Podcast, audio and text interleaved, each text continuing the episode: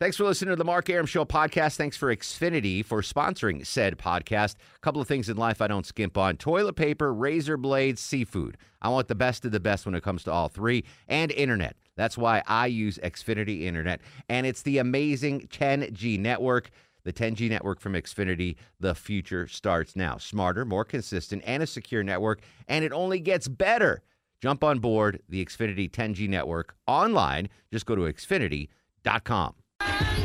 607 and uh, history continues to unfold here on 95.5 WSB Atlanta's News and Talk. Welcome to the show. It is a mini show, a fun size, snack size show as uh, we're with you till 6.30. Then Bulldog basketball, the Dogs uh, taking on Auburn here on your home of the Dogs. Uh, but if you're just getting in the car and you missed what's going on, uh, we have another impeachment. President Trump was impeached again today. You heard it here live on WSB Radio. In case you missed it, you're just getting in the car, you were at work, you missed everything. Uh, joining us live in studio to break everything down for us is WSB uh, political analyst uh, Bill Crane. Bill, welcome to the show. How are you, my friend? Always a pleasure to be here, Mark. So, uh, I guess just basically sum up, if you can, what happened today uh, with the president and in Congress the Democrats essentially said, off with his head. And then not a majority, but a healthy, well, a majority, but not all Republicans said, but Hillary's emails and the Russians and the prior conspiracy, and you've been trying to get this guy since before he was sworn in. Uh, there were some other more intelligent defenses made for the president, but that was the bulk of it. And largely along party lines, though the Democrats did pick up several Republican votes, they only have a four vote majority, they passed out one article of impeachment of inciting an insurrection against the president. So I know uh, this started right after Atlanta's morning news this morning, and I saw the beginning of it. Um, uh, the process today, uh, it was a lot of, uh, I guess, congressmen have their their chance to voice their opinion on on the impeachment, and it was going back and forth and uh, a lot of stuff. Any headlines on what we heard on the House floor today? Uh, Speaker Pelosi has made very clear, both in her public remarks and other things she said that have been released in statements, that she wants three things. She wants the president removed from office, which probably is not going to happen. She wants the president banned from running for future public office, which possibly statutorily could happen. And she wants to also block other members of his family from seeking future office. I don't think that's at all possible. That does that doesn't seem like it, it doesn't seem like yeah. it would be to me either. And she would like the Senate to come back in session, which is a fourth thing that she has absolutely no control over. Senator Mitch McConnell, who is still majority leader because the two Democrats who won election in Georgia have not yet been certified. Until they are certified, they can't be sworn in. That may not even happen actually until after Joe Biden's inaugurated. But right now, Mitch McConnell's made clear he's not planning to call the Senate back in session until after Joe Biden's inaugurated, meaning that if a Senate trial takes place, because that's where an, uh, a vote of, an, of impeachment goes, it would be after Donald Trump is no longer president, and that's never happened before. WSB political analyst Bill Crane joining us live in studio on the Mark Arum Show. Uh, the big headline yesterday were sources from Speaker McConnell that that he was going to let the folks on the Senate side vote their conscience. Right, they weren't going to whip votes to oppose the impeachment. Uh, I'm not sure if that has been verified or not, uh, but his actions today or statements today saying he is not going to rush this to trial might seem like he's not fully on board with uh, everyone you know, voting their conscience on this. The House leadership took no position and let Republicans vote as they chose to. The majority of those who b- voted a week ago on the floor to block the certification of electoral college results held firm, and there were more Republicans who stood to choose to defend this president who didn't vote in favor of blocking certification. Um, Senator McConnell basically was saying he wasn't going to try to prejudge himself. He hadn't made up his own mind, though he thought that the actions of the president were of an impeachable nature. Um, that doesn't necessarily translate into a guilty verdict. My guess is, besides the heat he's getting from a lot of the president's base, um, there are Republicans who are saying he's going to leave office. There are other options still on the table, including criminal prosecution. Do we need to start out the next session of the Senate in this fashion? And he won't be majority leader anymore. So really, if he clears the docket by you know January 20th, when Joe Biden becomes goes from being president elect to president, it isn't truly his headache anymore. It becomes Kamala Harris's headache and the Democratic Party to Chuck deal Schumer. with. Yeah. Um, but mechanically, what's going? So this is it. He, I mean, the president has been impeached a second time. It's official yes, and now. it's the first time he is the first president in history to be impeached twice. That has happened. There is only one article of impeachment. In a, in a typical fashion, and as happened last time, there was a matter of days. It didn't instantly go from the House to the Senate the last time uh, before the Senate trials, you know, occurred, and there was a you know significant discussion process between Chuck Schumer, the minority leader, and Mitch McConnell, then all still the majority leader, over the rules of engagement for that trial. That all stuff would have to happen again. We have Thursday and Friday of this week, King Holiday Monday. Tuesday is the only real business day, normal, of three business days left in the Trump administration. Wednesday's inaugural day. There's typically a brunch at the White House, which we understand Vice President Pence is going to host for the incoming administration. And then they go to the Capitol for the inauguration. Um, there's three business days left in the Trump administration. So he has been impeached. I do not believe he'll be, removed. There is question on whether or not the Senate will have anything beyond subpoena power. It's not a criminal proceeding, it's a political proceeding to compel the president to show up. He didn't show up for either House impeachment proceeding. So my belief would be President Trump will probably get in his jet, go to Scotland, and shrug his shoulders. And if there are criminal charges or other later that he has to deal with, he and his legal team will deal with that. But he will be out of office basically 1 p.m. on Wednesday, a week from today. Bill Crane, WSB radio political analyst, in studio on the Mark Arum Show. Uh, Ten Republicans, uh, I guess, crossed party lines today to vote for impeachment. I, I pretty much know what uh, the Democrats were saying in their speeches, why they think the impeachment was uh, was justified. The Republicans that opposed it, what was their rationale for voting no on impeachment? What do we hear today on the floor? The arguments we heard most often were a combination of these Democrats have been after this president since before he was sworn into office. And then a recitation of the impeachment proceedings before the Russia investigation and special investigation uh, headed by former FBI Director Robert Mueller. Um, other attempts to basically block appointees of the Trump administration, et cetera.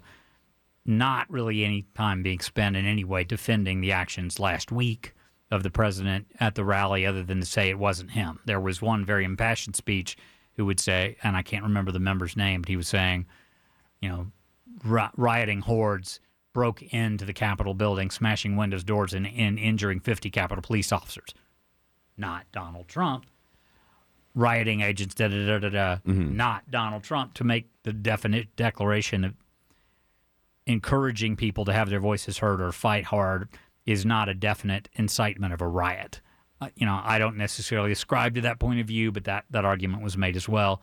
There was not a lot of defense of the president's behavior post election, other than by those, and there were 118 of them in the House who believed the election was stolen. And some of that language also made its way in that he was the president is still speaking on behalf of the frustrated millions who supported his candidacy and who do not believe there was an honest and fair election held. The 10 Republicans that did vote for impeachment, is that a number we were expecting? Did you think it'd be higher, or lower? I thought it might be higher, yeah. and I was looking at the who, and I haven't seen the complete list. Lynn Cheney, uh, who is Wyoming. Of Wyoming, and the daughter of Vice President Dick Cheney, went on record before the fact.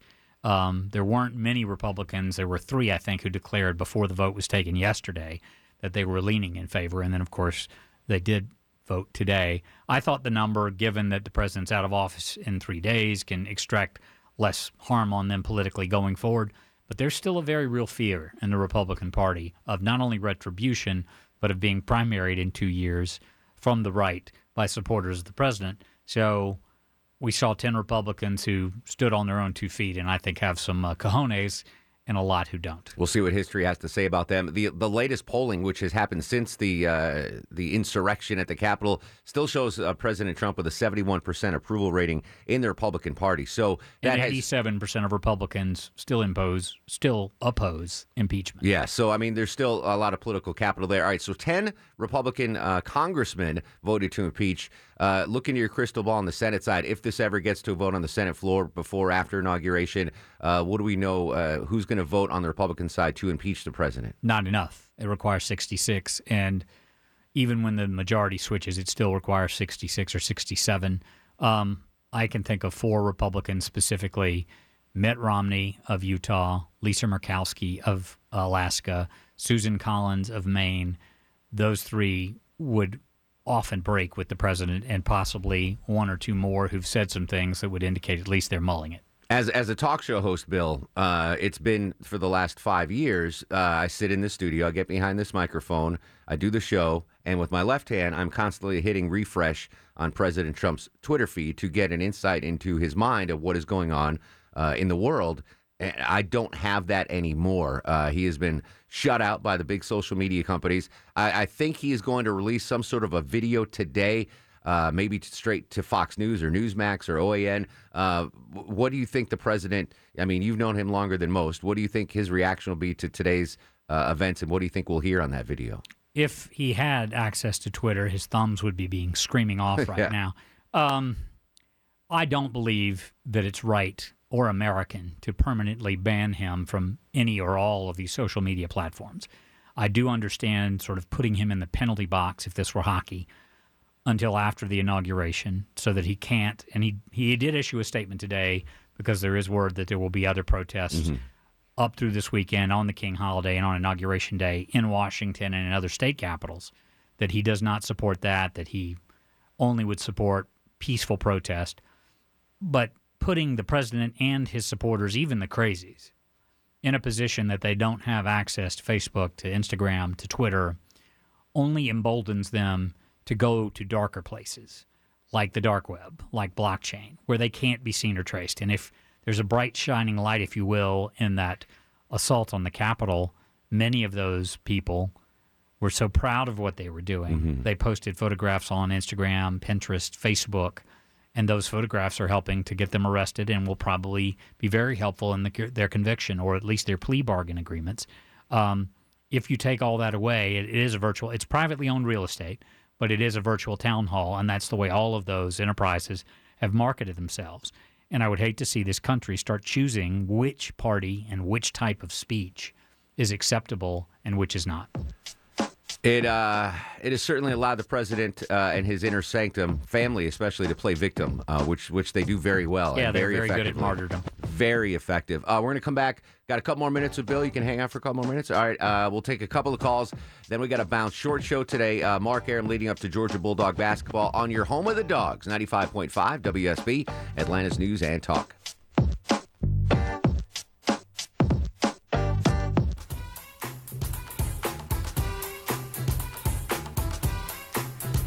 necessary resources to maintain order. In Washington, D.C., we are bringing in thousands of National Guard members to secure the city and ensure that a transition can occur safely and without incident. Like all of you, I was shocked and deeply saddened by the calamity at the Capitol last week. I want to thank the hundreds of millions of incredible American citizens who have responded to this moment with calm, moderation, and grace. We will get through this challenge just like we always do. I also want to say a few words about the unprecedented assault on free speech we have seen in recent days.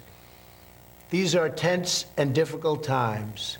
The efforts to censor, cancel, and blacklist our fellow citizens are wrong and they are dangerous.